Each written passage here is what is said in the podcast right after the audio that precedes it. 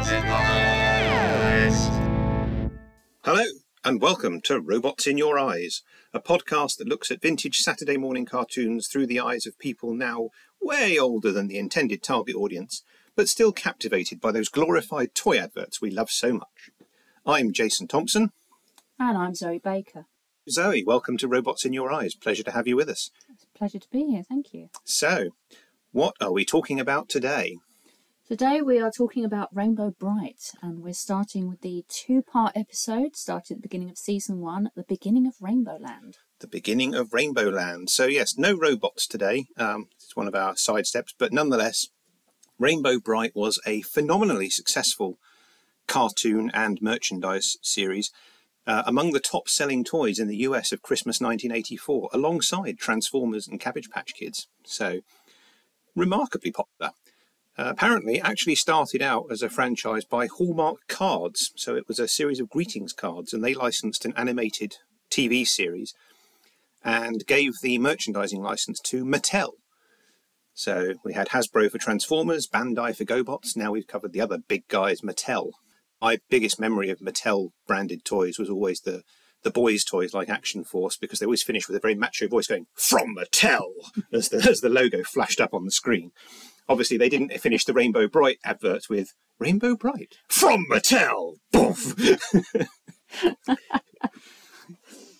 So, Rainbow Brite. Yeah, I remember watching Rainbow Brite. Uh, Rainbow Brite. I I was a boy, obviously, and Rainbow Brite was a cartoon that was not intended for me, and therefore I didn't really enjoy it, at least publicly. Actually, I quite liked it, but you know, you didn't go to school as a seven year old boy or five or six year old boy and say, oh, Did you see Rainbow Brite yesterday? Wasn't it great with all your other male friends? Because that wasn't going to work. But I actually quite enjoyed it. Did you? Uh, did you enjoy Rainbow Brite? I did very much so. I don't have particularly strong memories of watching the cartoon because I'd have been what maybe three, four, something like that, if that, when it was on. But I have memories specifically of having the toys. Uh, I had a little Rainbow Brite doll. I had my own Starlight horse. It was like a plush figure.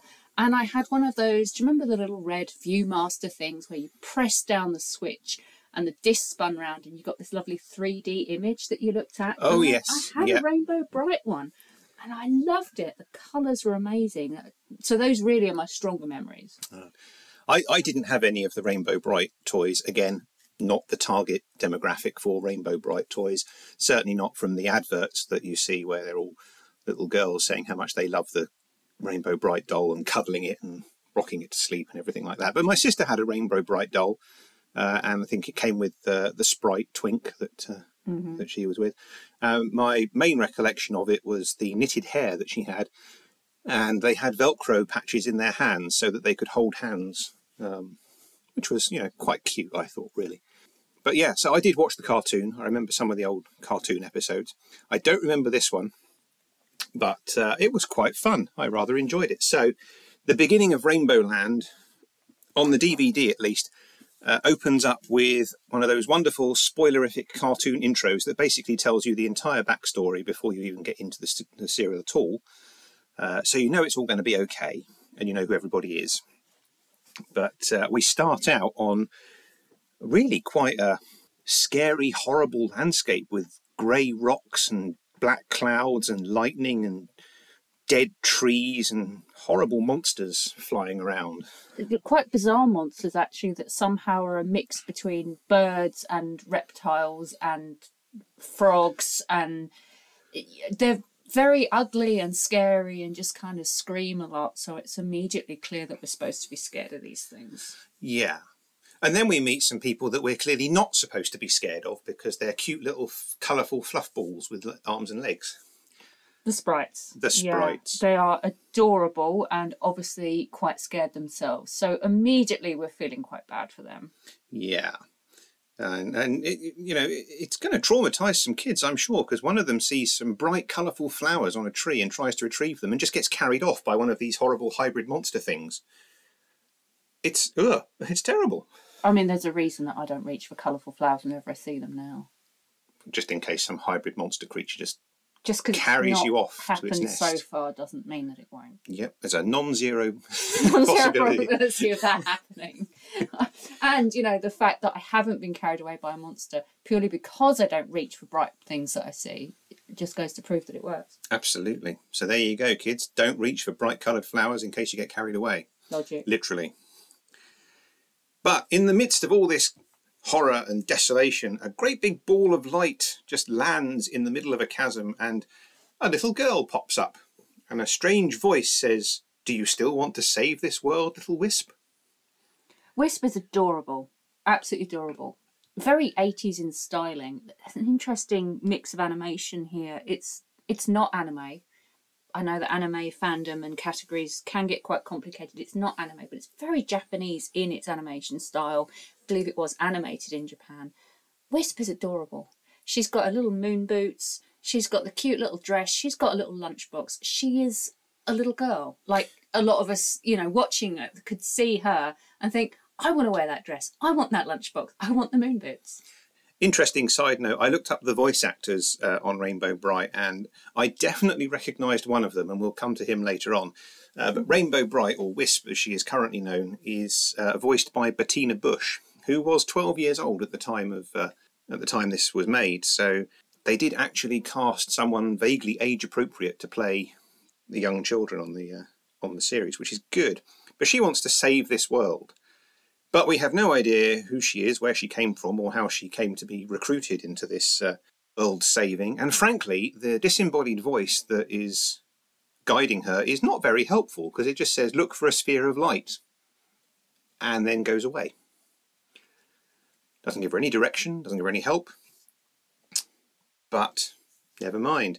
Rather charmingly and naively, she does ask one of the monster hybrid things if they know where the sphere of light is, but that goes about as well as you would expect. You haven't seen a sphere of light by any chance, have you? I'm looking for a sphere of light so I can make your world beautiful. At least she tried. You know, she's very innocent, and I think that's part of her appeal. That actually she's quite innocent, and you know, even when confronted by a scary monster, there's the chance that actually it could help her. She's not judging. No, absolutely. I like that. A little strange thing happens while all this is going on. A little mechanical flower with a camera in opens up and follows her as she uh, as she runs down the chasm. Uh, she falls again down a chasm, down a huge cliff face, and lands on some giant hybrid worm thing. The cartoon at this point lays its comedy credentials out uh, to balance the darkness and the terror because when she runs away, this worm runs into a tree head first and then collapses with the usual swirly eyes and whir- whirly gig sound effects that go with being knocked out in a cartoon, which is The sound effects. See, there's the thing I really loved about this. The sound effects that go with this are so great. There's all these little bumps and springs and sploots and chomps and whooshes that are adorable. They're really, really cute. They are, yeah, and, and it's it's the same sound effects you'll find in pretty much any cartoon of the time. They they reuse those sound effects. I mean, they've been using some of those sound effects since like the 1930s, and the, Oh, that chomp noise Yeah. uh, that we meet later on is. it- It's just the standard one, isn't it? It's what- it, it is absolutely.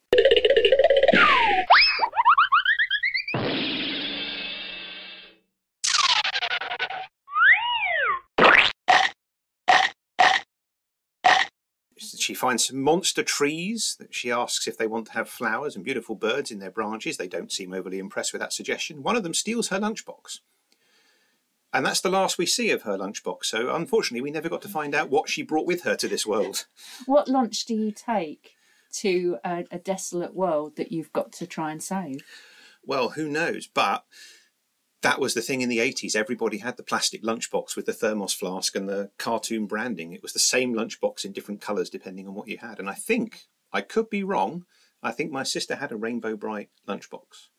I had the A Team lunchbox, I which was grey. pony, which was pink.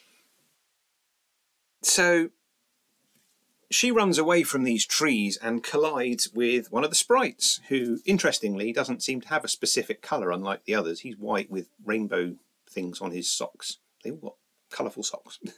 And he's wearing a belt, which we don't see any of the other sprites do. So this, as well as not having any kind of colour affiliation, he's marked out as different because he's got a little belt on. He is indeed. He tells her that his name is Twink and that the sphere of light is in the castle, but he's not going to the castle because, you know, castle's a scary place.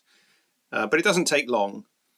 Doesn't take long for him to change his mind and uh, appear at her side and go with her to the castle, where they encounter molten lava. They're really going all out on the scary things in this thing. They've done. They've had monsters and lightning and great big chasms, Chasms, that you can fall into. Now they've got molten lava. All the things I thought would be more of a problem as an adult, you know, these cartoons prepared me for very different life problems than the ones I face. You mean you've never had to cross a chasm of molten lava to get to a particular destination? Not yet, no.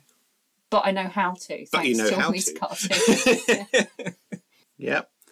Funny one to keep it relating relatable to children. Uh, Twink freaks out after the molten lava and tries to use the excuse that he forgot to make his bed I just remembered. I forgot to make my bed. before he run before he tries to run away. Which of course, you know, every child is told, you know, don't you make your bed? Don't forget to make your bed before you come down. Make your bed.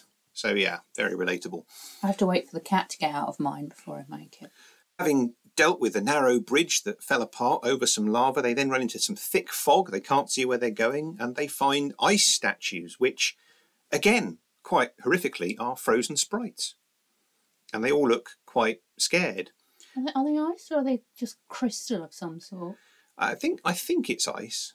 Uh, I think ice was mentioned, but it may not be ice. It may be crystal. But either way, it's terrifying. But Wisp is still innocent because she thinks they're beautiful statues.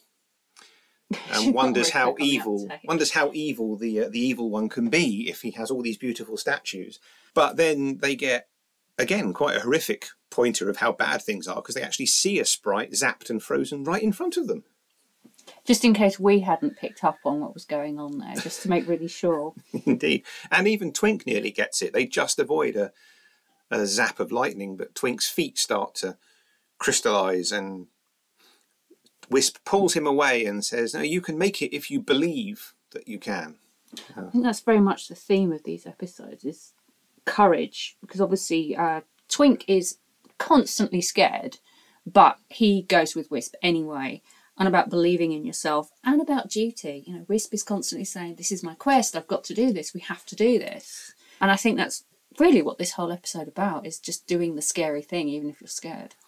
Indeed, the true definition of courage. It's not not being afraid. It's being afraid and, And doing, doing what you have to anyway. And then they find a frozen horse. And uh, talking about the the animation styles in this episode is quite interesting. That the the sprites are very cartoonish. Um, they're big balls of fluff with big faces, and not much else. Uh, Wisp, as a kind as a human character, has kind of exaggerated features with the big eyes, as you said about the anime style of of, of animation. Um, but the horse is done, almost anatomically correct horse. It's not a cartoon horse by any means. It's not exaggerate, no exaggerated features or anything. So Almost anatomically correct. This is a children's TV show. Yes. Thank you for pointing that out. Sorry. You- started it, you said anatomically correct. yeah, my fault entirely. Thank you. Uh, but it turns out the horse's heart is still beating, uh, and the, the ice or crystal or whatever is shatters, and this white horse beats away one of the monsters and then falls down a chasm. Everyone's falling down chasms. I think that these cartoon series where people kept falling down from great heights is responsible for my terror of heights these days, to be honest. I have a long lingering fear of heights, which I've had since childhood, and I reckon it's these cartoons that did it. Have you ever fallen down a chasm? I haven't ever fallen down a chasm. Well, there we go then. You've been taught to stay away from chasms. I have been taught to stay away from chasms. That's very true. Go. In a quite dramatic turn of events, the, the horse slides down the chasm, then the edge cracks and Wisp and Twink also fall down the chasm. But the horse turns around, leaps into the air, and catches them on his back, uh, Ow. illustrating the cartoon physics, which we've mentioned several times in relation to several of the Transformers episodes, which is that if you're in a cartoon and you're falling from a great height, as long as you land on something that isn't the ground, you're okay, even if that something is actually going to be quite hard. Yeah, I don't think horses actually work like that, but I think it's another one of those things, especially with something like this. We can hand wave it away because he appears to be a magical horse. So Well, he's a magical. Of course, he can. He can talk. he can talk. Yes. Because, as he said, I'm Starlight, the most wonderful horse in the universe. Starlight has quite an overabundance of self esteem, but I can't see that he's wrong necessarily. no, he has demonstrated some quite spectacular um, abilities, and he can talk, and he is, you know, a beautiful white horse.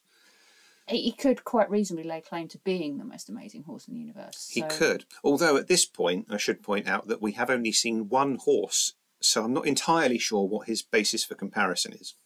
There are other horses later. There are other horses There later. there will be other- Oh, and a robot in uh, a later episode as well. So Other horses and a robot. Okay. Well, there we go. An appropriate episode for robots in your eyes. I'm sure we'll tackle that one later. Uh, but his name is Starlight. And they go galloping off towards the castle. And then we go to the castle and we meet the main villains of these episodes Murky, Dismal, and Lurky. Now, Murky is a little grey dude uh, with a pointy helmet and a moustache. And Lurky is a great big brown blob who looks kind of like some kind of mutant sprite, if you ask me, in that he's big and furry like the sprites are. Even as a kid, I was always annoyed by the fact that he has red trainers that he never does the shoelaces up on. He's always got his shoelaces trailing around. Murky, our, our chief villain, is voiced by Peter Cullen, who, as regular listeners will know, was obviously the voice of Optimus Prime. It's a very different performance as Murky. Transform and start your engines. Noodle brain! it is, and he's got quite an interesting range of insults that he launches at Lurky quite often. Um, Dodo breath being my favourite one, where Dodo's known to have particularly bad breath. I don't know. Who knows? Um, there's a bit of a trope here, I think, with the villains. The the small, intelligent one, or the one who seems to be calling the shots. I'm not quite sure how intelligent Murky is, and the large, stupid one. The whole brains brawn thing is such a familiar trope. Yeah, it is. Uh, it happens all the time. I mean, obviously, the, the there's even one one moment in one of, in one of the episodes where Lurky says, What are we gonna do now, Murky? and I had to resist the temptation to say, "Same as we do every day, Lurky. Try and take, Take over, over the the world." world. So you know, it's a common trope. Um, e- equally common, I think, is the the the big stupid henchman who doesn't seem to be on the bad guy's side because he's bad as such, and it turns out he quite likes color and things like that. So we're never really likes, sure He loves colour. We're never really sure why he's alli- allied with Murky compared to anyone else because he doesn't seem to be evil as such. But I can't, Yeah, I can't break him out of there and you know let him join the colour kids because I think he'd be a lot happier. I think he would. Yeah, he needs he needs to be rehabilitated. Really, He does. Um, he does. And of course, also a typical trope on the bad guys is that the these two main villains have a disembodied supervillain voice telling them what to do, um, giving them the indication that there's a girl has arrived and she has to be stopped from finding the sphere of light. Uh, so off you go, and because this is a cartoon, the bad guys have to be vaguely comedic, and of course they try and run off in different directions and collide with each other before disappearing off to do their uh, to do their thing. And they have the most bizarre vehicle. Uh, I don't know why the, the name Grunge Buggy is so funny, but it is. I mean, it's got scary headlamp eyes. It, it's it's like a dune buggy, high polluting with this big black smoke coming out of it. Again, it's very clear that this is a comedic villain's car. It's got it all. Very much so. And just to rub it in as well, Murky Lurky drives the thing, and Murky rides in a dustbin that's tied to the side Stuck of to it. the side, yeah. It's so yeah it's it's great i love the fact that murky has a lab with the typical glassware that you see in any lab but because of the nature of his villainousness his that villainy it is now because of the nature of his villainy there's no coloured liquids in the glassware so it's not real science no, if we don't have multicoloured bubbling liquids, it is not science. no indeed so wisp twink and starlight are talking about how to find their way into the castle and Starlight mentions a colour belt from the legends, and it was thrown into the river by the evil one, or as Twink calls it, the no return river. Wonder why they called it that. It sounds bad. It does sound bad. It does indeed sound bad, but they're looking for the uh, the no return river, and Murky and Lurky have some kind of contraption set up. And I love the fact that one of the boxes that Lurky pulls out has a, a, a sort of a prohibited type sign with the circle with the line through it that's got Wisp's face on it.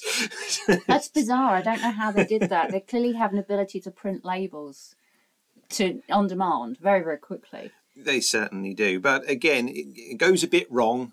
And instead of zapping them with gloom, which is what it's supposed to do, and make them all very apathetic and gloomy, uh, it blows up and triggers a massive earthquake. The ground cracks. Uh, first of all, they get lifted, Wisp, Starlight, and Twink get lifted up on a pillar of rock, and then they fall down a chasm again. Um, luckily, Starlight is incredibly graceful, and he just sort of trots down to the bottom, and Twink is bouncing down, Well, uttering what I assume are sprite-related child-friendly expletives as he falls. Um, and then he lands at the bottom, and it turns out that the bottom is actually the river because as they run around, water starts squirting out of the ground, and the river is filling up, which is a problem if you happen to be standing where the river is filling up. But there's a bridge. So if they can get up to the bridge, they can see everything and they can find the colour belt. So Murky and Lurky race up to the bridge and try and cut it down, uh, which, because they are staggeringly incompetent, goes about as well as you would expect. Um, and Lurky is cutting things. Murky is standing on the bridge that they're trying to uh, to weaken and dismember, and of course he ends up falling down and stretched between the two sections of the bridge. I was so expecting at some point Starlight to just trot across him as they got up to the bridge. I really thought that was going to happen, and I was quite disappointed that it didn't. Um, frankly, I'm surprised they didn't spot him. Actually, I mean, he was right there, and Twink's going, "No, yeah, it looks fine." I, it looks fine. It's shaking around all over the place. If I'm on a bridge, jumping a up and down, and it's waving around all over the place, grey like, dude I think it's fine. Yeah, he wasn't exactly being quiet either. He was shouting for Lurky to come and get him and all that, but they didn't notice him. The bridge does collapse, and so Wisp, Starlight, and Twink end up being washed away down the river. And this is really quite scary. well, the, the rapidly appearing. uh, Can we call them piranhas? Big fish with teeth making a chomp well. noise. Yeah, let's call them piranhas. Yeah, that's, I mean, it's quite scary. They get separated, they get washed away from each other. Wisp has a quite understandable crisis of confidence at this point because you know, when you're being washed helplessly down a river, there's not much you can do. So she appeals to the weird disembodied voice that dropped her there in the first place and says, Look, you brought me here. Can you please help me out? So, having appealed for help, she gets picked up by a swell and dropped on the shore of the river, where she finds a baby. I think Starlight says it best at this point. Just what we need a baby. Yeah, And to be fair, if I'm in a, a life or death fight, suddenly finding a baby to take care of is not the best news. But Wisp does because her whole thing is that she does what's right even when it's difficult. yeah, absolutely. I mean, you know, having a baby to look after isn't going to help your quest in any way, shape, or form, but, you know, and nobody asks why there's a baby randomly on the edge of the river. Nobody asks where it come from, whose baby it is. Does that mean there's other people around? Nothing. Just no, they just pick it up. They pick it up and walk off with it. I mean, they didn't even check to see if it had been left by its mother somewhere. Maybe um, is the baby's mother going to turn up and go, "Where's my baby?" Well, if you left your baby right next to that river on that piece of rock? Probably you're either not coming back or you don't really deserve to have the baby. That is very true. That is very true indeed. And yeah, for watching this for the first time because I'd not, I don't recall seeing these episodes. That just seemed to come out of nowhere and was a mm. completely random plot turn. It's like, oh, there's a baby. Why is there a baby? I, who knows? Is it a magic baby? Does the baby talk too? Does the baby fly? Ah, well, Does the baby have magical powers of any kind? who knows? At the moment, it's just a baby that they have to take care of, and they find a cave. And Twink, being the wonderful optimist that he says, says maybe there's monsters in there. Starlight says, well, at least they'll be dry, which is a good point. He's a Yeah. lot more optimistic than Twink. He is. Although, to be fair to Twink, there have been monsters literally everywhere else he's ever been. So There I can kind of monsters. understand his fear that there might be monsters in the cave. Um, Starlight is quite practical because when uh, I think it's Twink points out that the cave goes back for you know God knows how far, it just keeps going. He points out, well, it won't be any drier back there. We may as well just stay where we are. We're okay here. It's no point-. No point in going deep into a cave when we don't need to. Uh, but there is randomly uh, a pile of dead wood. so they can light a fire to stay warm. How do they light a fire in a cave with no matches? Well, starlight kicks the wall and all the sparks just ignite the wood. It's a lot easier to start a fire in cartoons than it turns out to be in real life. You ever watch any of those survival programs or anything? That actually just starting a fire with wood and sparks is actually really very difficult. I did hope Starlight was going to breathe fire or something at that point, but Oh, the that would have sparks been are almost as good. Awesome. Although, is it is it appropriate for somebody who's clearly on the side of the good guys to be breathing fire? I mean, that's too scary. Too scary. I don't know. I think being able to breathe fire is a morally neutral thing. Fair play. I mean, the dragon in Shrek can breathe fire, and Exactly. Yeah, yeah, true.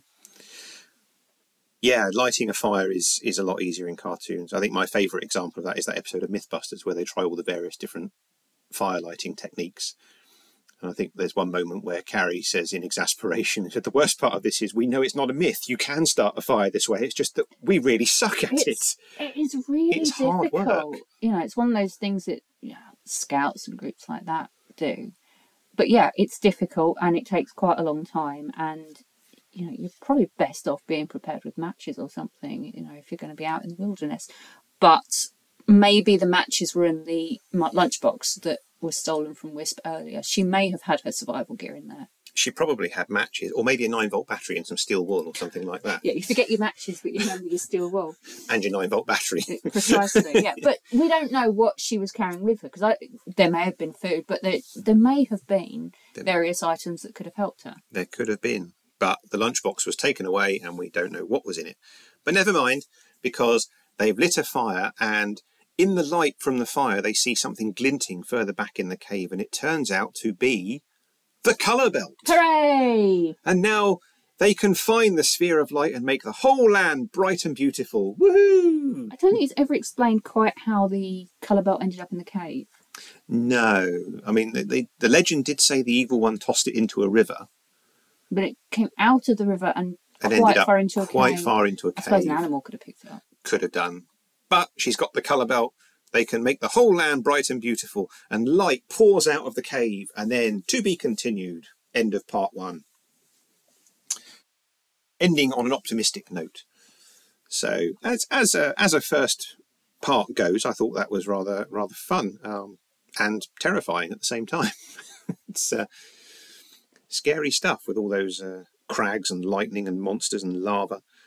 Uh, the animation is superb. Um, as I said, it's a weird mix of excellent animation of the horse, exaggerated features for the human characters, and then total cartoonishness for the uh, for the villains. Even down to one point, um, Lurky falls on top of Murky and gets up, and there's Murky as a flat two-dimensional thing that Lurky picks up and shakes back into 3D, um, which is Yeah, that kind of um, slapstick style comedy is continued. I think that, that that's really Murky and Lurky's whole thing, isn't it? That they are slapstick villains. They're slapstick villains, very much so, yes. Uh, None of their contraptions work properly. Murky has very little brain, I think, but he likes to think he does because compared to Lurky, he's an absolute genius. Grunge buggy, The grunge buggy. excellent.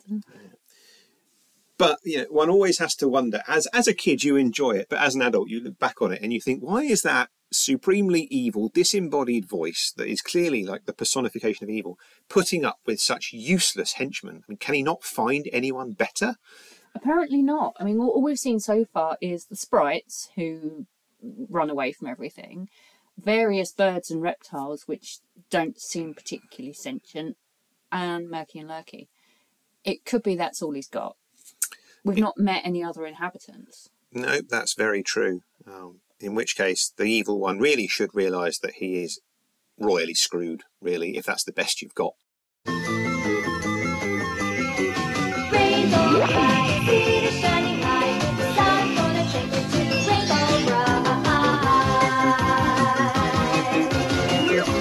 So the evil one tells Murky and Lurky in the beginning of part two, Murky and Lurky are ordered to get the colour belt from Wisp. Somehow he knows that she's found it. Oh, that surveillance he's got with the robotic flowers. those robotic flowers, yeah. Uh, which he must have millions of for them to always be popping up just at the right point to, to take pictures. But Murky and Lurky have a plan because Murky has his super gloom machine, which is a weird looking thing on wheels with a big funnel at the front that fires out a grey cloud, which is going to make everyone so gloomy that they will hate colours forever.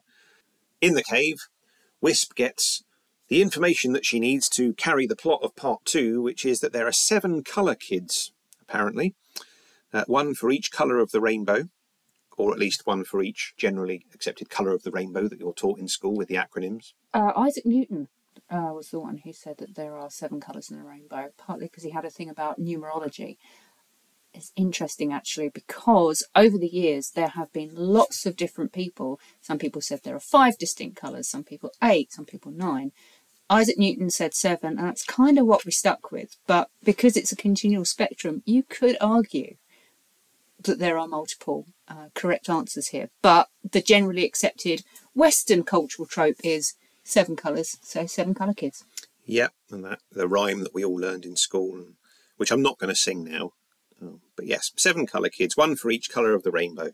And they have apparently been sent to the far corners of the land, The seven corners of the land. the seven corners of the land. So we know they've been separated, and apparently they pre-recorded some kind of message that came out of the colour belt that told Wisp exactly what she needed to do. That she needed to find them and bring them all together again. Yeah, what we didn't see was one of them at the end going, no, how do you turn this off? Um, Is it on? Is it on? Is it on? But they've been sent to the far corners of the land, which, as we shall see, aren't actually all that far. But then they notice the gloom cloud is filling the cave. There's uh, Murky and Lurky at the entrance, pumping this dark cloud into the cave. So they run deeper in and they find, would you believe it, amazingly, a huge chasm. Another one? Another one, although this one appears to be a bottomless pit, there's no sign of anything down there apart from blackness. And Starlight says he may be the most magnificent horse in the universe, but he can't fly. Unusual in magical horses in 1980s cartoons, I think. I think so, yeah. He can't fly, but he can jump enormous distances. And there happens to be another cave mouth on the other side of this bottomless pit. So he leaps across and they end up in another cave. And they hear a voice. And there is one of the colour kids Hooray! trapped in the cave. So they went to the seven corners of the land. Unfortunately, one of the corners happened to be that very cave that they were already in. Yeah. Because he is uh, the first boy that we see, one of the first things he says is, I will fight you, because that's what small boys do when they see strangers coming. One has to wonder how he plans to do that, given that he appears to be trapped in a cage of stalactites and stalagmites. But he's making a brave, uh, a brave He's- show he's of it. Putting a brave face on things. I mean, we don't know how long he's been trapped there. No, we don't. That's very true. Starlight, being magnificent, kicks the stalactites and breaks him free, and he introduces himself as Red Butler. Red Butler. it's an excellent pun, but I don't think it's something that the intended audience at the time would have picked up on. No, but it's not uncommon. Um, we have seen in several episodes of the Transformers that they make references to Frankenstein, King Kong, and all those other kind of, especially the movie versions from like the 1930s, which of course is the same period of Gone with the Wind. So it's not uncommon for 80s cartoons to include puns and references to things that the children won't get, but maybe the parents or the grandparents will look at and go, "Oh, that's uh, that's good. I like that." So and he explains, Red Butler explains, that they found the colour caves, where the sprites mine the star sprinkles, and indeed Twink has found some red stars on the ground, and he's picked a few up and put them in his little belt. I knew there was a reason he had one. Yeah. So, who's next? Well, the colour belt lights up again and shows that uh, Canary Yellow is in the Tangled Forest. So they go to the Tangled Forest, or at least Wisp and Twink and Starlight go to the Tangled Forest, and Wisp says, You just gather up the red star sprinkles. Oh, yeah, fine, thanks. Just Set me free and leave me in the cave. Great. Terrific. Love it. Thank you. But never mind. They go to the Tangled Forest, which fortunately is not far away, it would seem, and they encounter a two headed monster. And I quite like this because this is one of the first times that we see Wisp actually being somewhat resourceful um, rather than just sort of, oh, I'll go this way and we'll react to everything that happens. She tricks this monster by saying that it should be hungry because one of them is hungry, one of them says it's not time to eat, we should be doing other things. And she tricks the monster into basically wrapping its head and necks around each other into a big spiral, uh, which eventually, uh, I can't decide. I, when I watched it, I was blown away by this. It's just like that is utterly ridiculous, and yet at the same time, it is incredibly fun. They, it twists its head around so much that it snaps back like elastic and spins and lifts it out of the forest like a helicopter, which is just totally, utterly bizarre. it, yeah, it's again, it's a very random bit of slapstick. It's a slapstickish kind of villain. The two heads got one that's a bit more antagonistic, a bit more uh, scary, slightly more intelligent. The other one who's just hungry, a little bit stupid, arguing amongst themselves, and then suddenly they turn into a helicopter, which it doesn't fit, but it kind of does. Yeah, it is. It's very, very strange. But Canary Yellow is still trapped, and Murky and Lurky have followed them to the Tangled Forest, and Lurky has been sent in with a gloom bomb.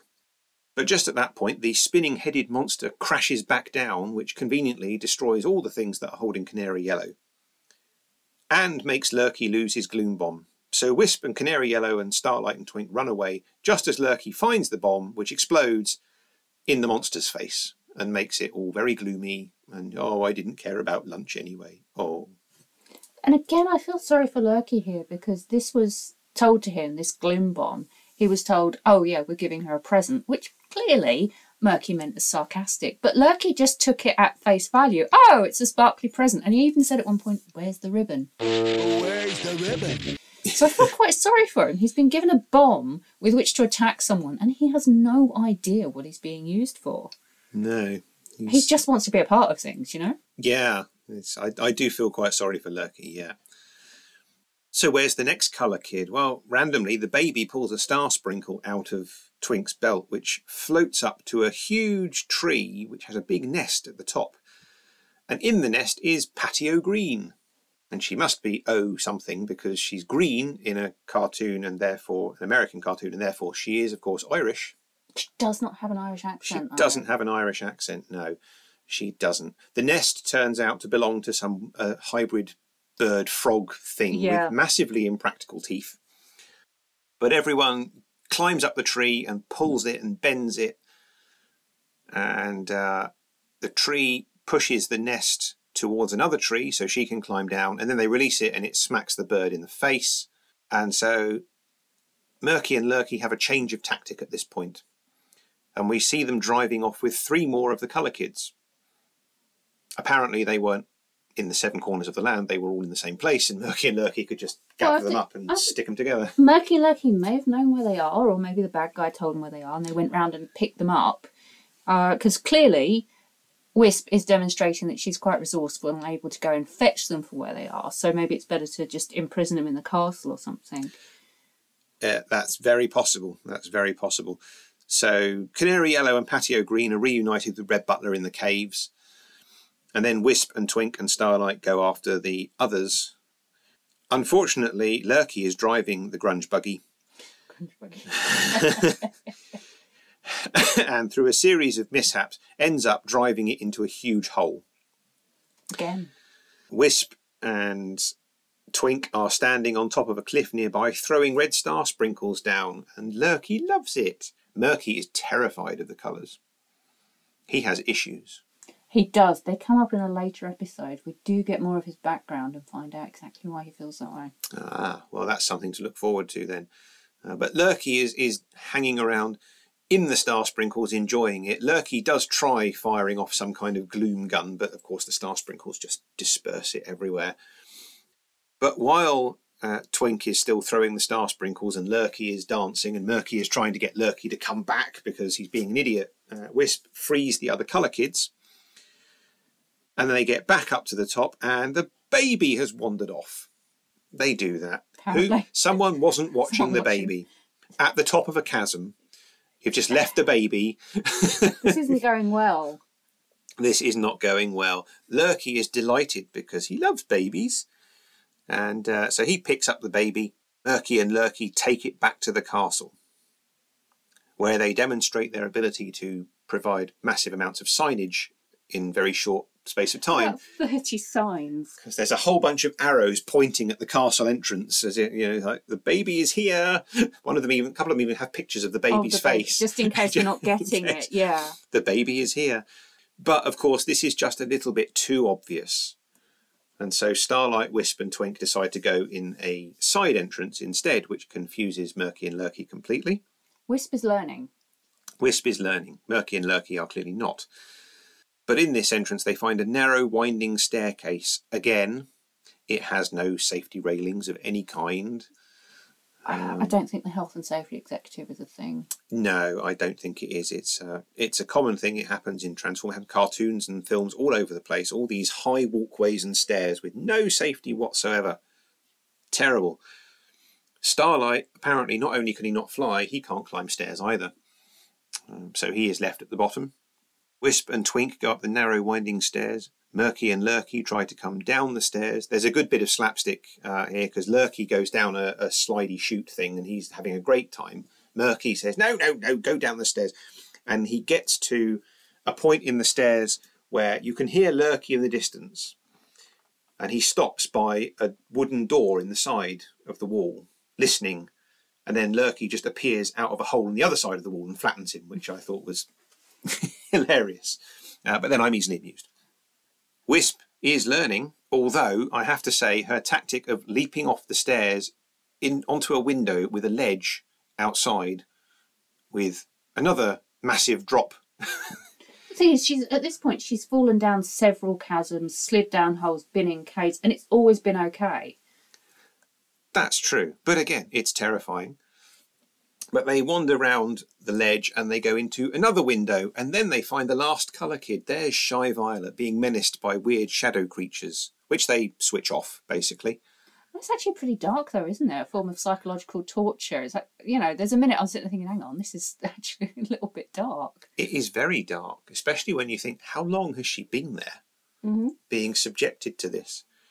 But the darkness is very quickly evaporated because as soon as she's freed from it, she just launches into a fascinated scientific thing about mass reactors and Yeah, phase re- regenerator or something, and and she just uh, finds the whole experience fascinating. Apparently, yeah, she's definitely set up as the detached scientist at this point. That she's throwing out random physics words.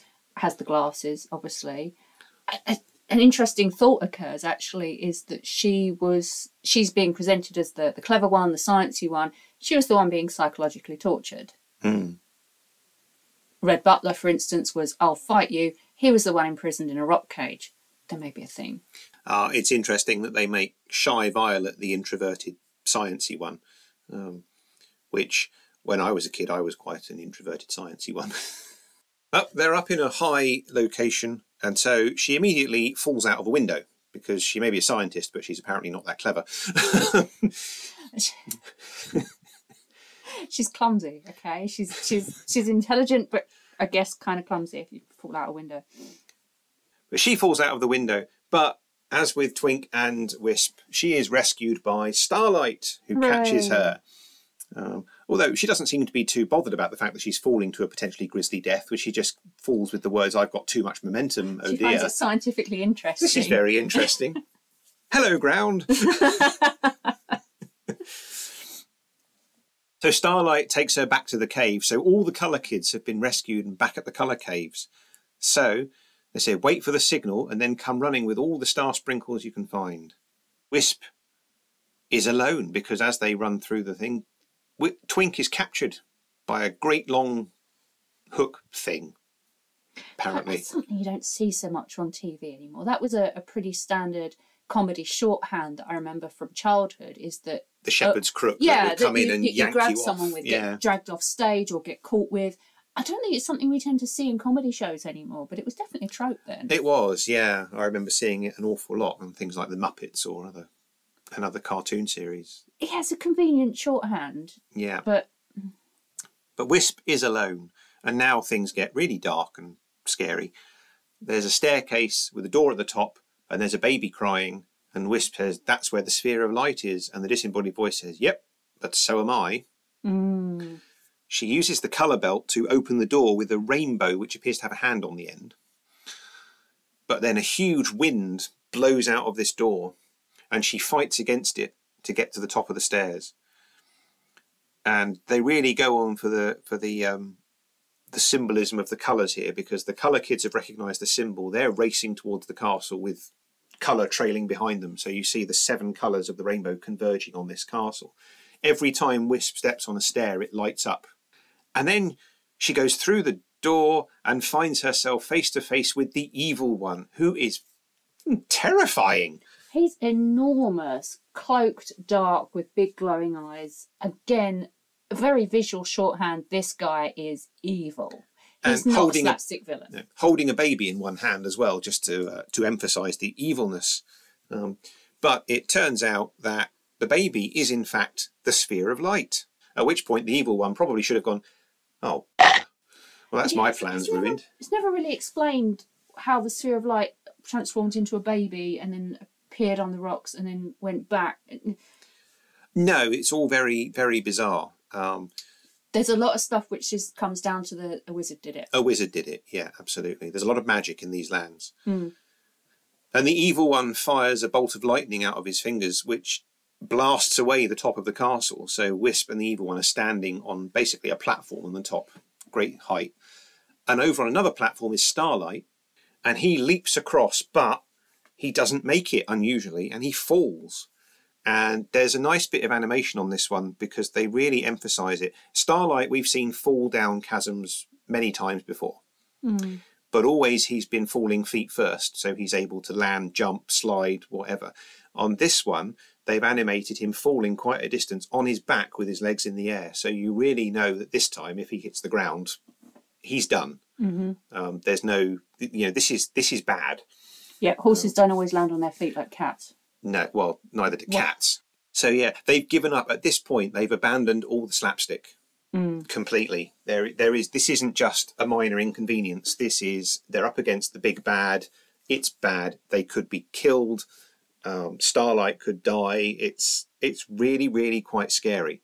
But we know it's going to be okay because we've seen the teaser thingy at the beginning of the episode that tells us, oh, she becomes Rainbow Brite. She has Starlight and all her friends. Yes. We know it's going to be okay. Plus, this is right at the beginning, so it would be a bit of a rubbish beginning if all the, good, all the good guys die, and it's actually the story of Murky and Lurky and how they've made Rainbow Land horrible. Oh, Murky and Lurky need their own spin off show. They do, absolutely.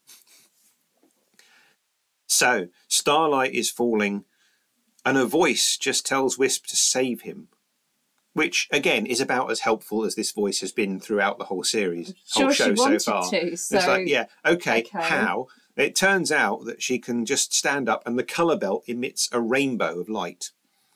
And the rainbow goes. Frankly, the rainbow itself is a bit showy, a bit like starlight, because starlight is falling. The rainbow just winds up and around a bit first, then goes down. It makes a great noise though. It does make a great noise. And it, it does remind me very strongly of uh, My Little Pony and Friends, which I would be watching around the same sort of time, around 1985, 1986. Uh, and there was a character, a human girl who was a bit older than Wisp, called Megan, who had a magical locket with a rainbow inside.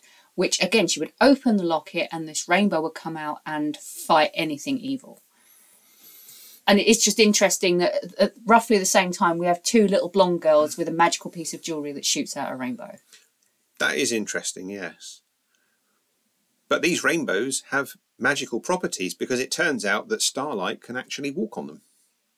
Yeah, he can't fly, but he can walk on the rainbow, which solves a lot of problems. It does solve a lot of problems, yes, if you can just zap a rainbow and have the horse run up it. It's kind of like a less comedic version of that Wallace and Gromit thing where he's slapping rail, uh, um, train tracks down in front of him to keep going. It's just- so yeah, shoot the rainbow and Starlight can land on the rainbow. Murky and Lurky at this point have decided to cut their losses and run away. Probably the first sensible thing they've done. probably. Twink runs after them and, uh, interestingly, has acquired uh, stars on his antennae, which he didn't have before. Um, so things are obviously going getting better, and more rainbows come from this color belt, wrap themselves around the evil one, and in a blaze of light, he just disappears into a, his cloak, just blows away on the wind, and that's it. The evil one is vanquished forever. Mm-hmm. Mm-hmm. And not only that, the sun comes out, the clouds part, and the castle falls apart and reveals that it's actually the color castle. Mm. And Rainbow Brite is standing, or Wisp is standing on the top of the colour castle. At which point I would be going, Oh God, how do I get down? well, she uh, she can shoot a rainbow. Presumably, Starlight will then run up it to her and and rescue her. But at this point, we actually get to see Rainbow Land in all its glory. And having watched for close to forty minutes in a very muted color palette, there's a lot of greys, everything's very dark and dull. The explosion of color is almost migraine inducing. It's like whoa, but it's beautiful. It is. It's so gorgeous. spectacular and it's brilliant because uh, you said you said about the muted color palette, and I noticed that in part one and, and in throughout up until this point in part two. Wisp and Twink in particular are very muted, although they have colourful clothes. They're pastel shades. Wisp's hair is a very light blonde colour, and it almost looks like an old faded film print, as if somebody's pulled out this 40 year old film and just slapped it on a DVD because, you know, it's faded, who cares, whatever. And the thing is, I, I thought when she was walking around at first, you could see she's in a coloured dress. And to me, I was like, yeah, okay, she's a, a one spot of colour in this world. And then Rainbow Land comes back and she basically gets like a makeover. And so does Starlight with his now rainbow mane and tail. And it's like, oh, there's the colour. There's the colour, yeah. Now she has a much more intense blue dress with rainbow socks and bright, bright orangey, yellowy hair.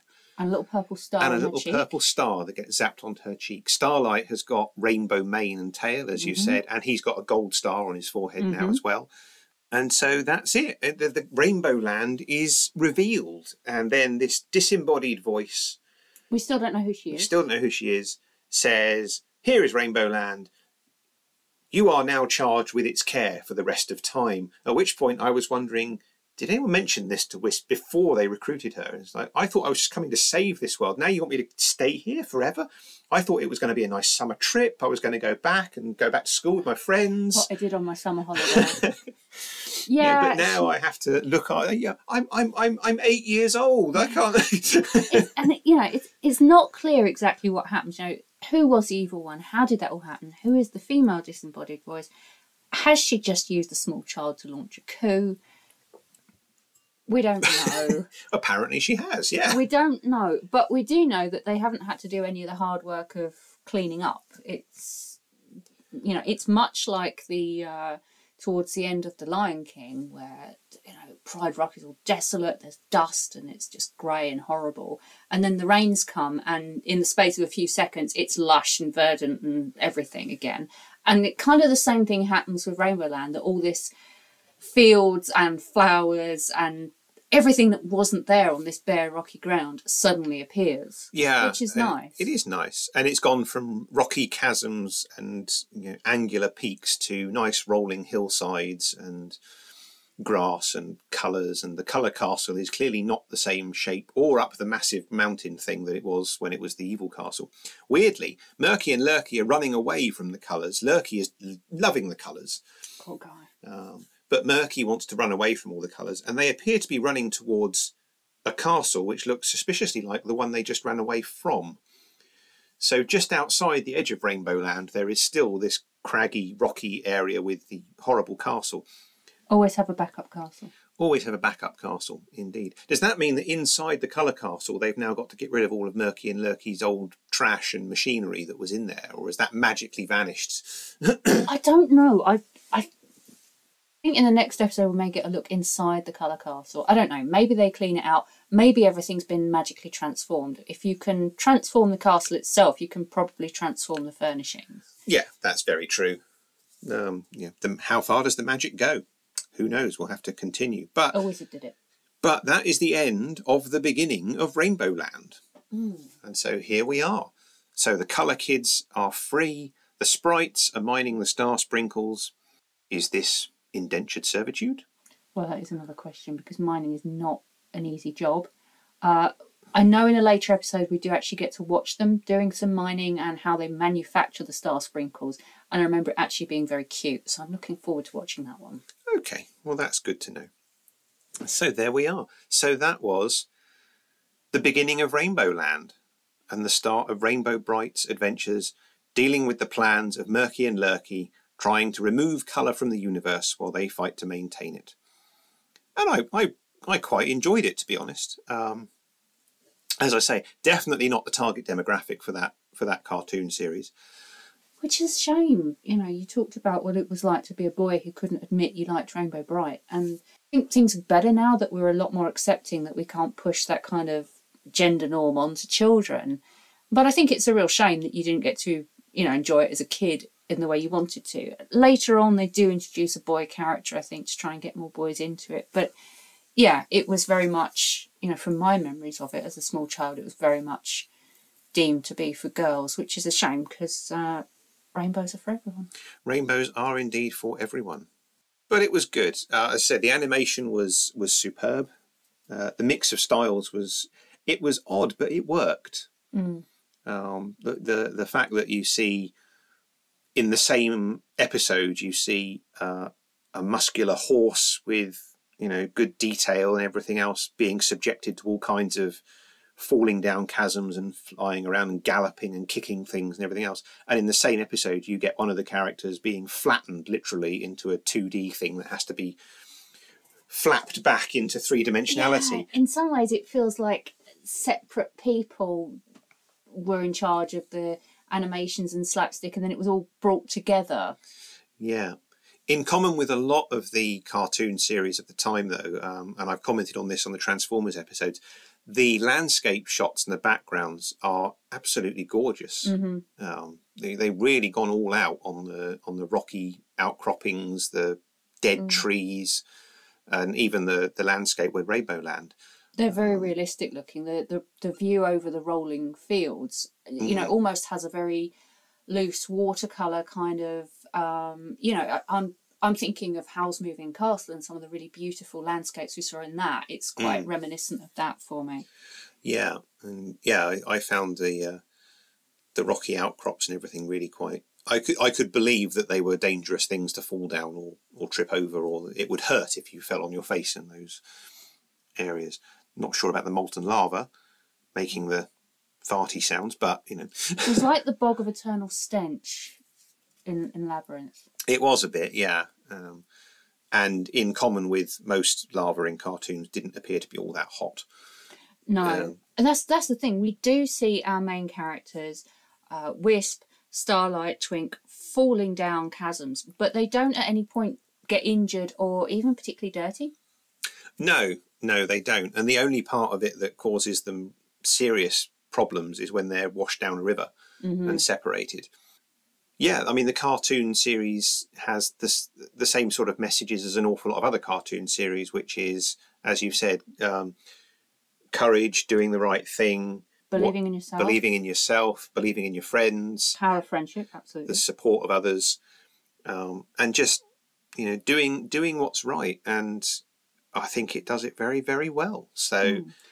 Against you know Murky and Lurky, which are very much set up as the evil for the sake of doing evil team, where instead of appearing as friends, you've got one ordering about another one who is in turn being ordered about by someone else. You know, they don't have a friendship. I, I don't know how you characterize the relationship, you know, sort of underling.